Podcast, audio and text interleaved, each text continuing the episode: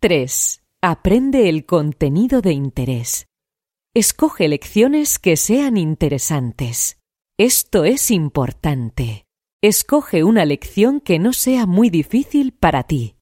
Aprenderás mejor si la lección es interesante. Aprenderás mejor si la lección no es muy difícil. Si estás interesado, te esforzarás más para entender. Las lecciones son difíciles de entender. Esto no importa.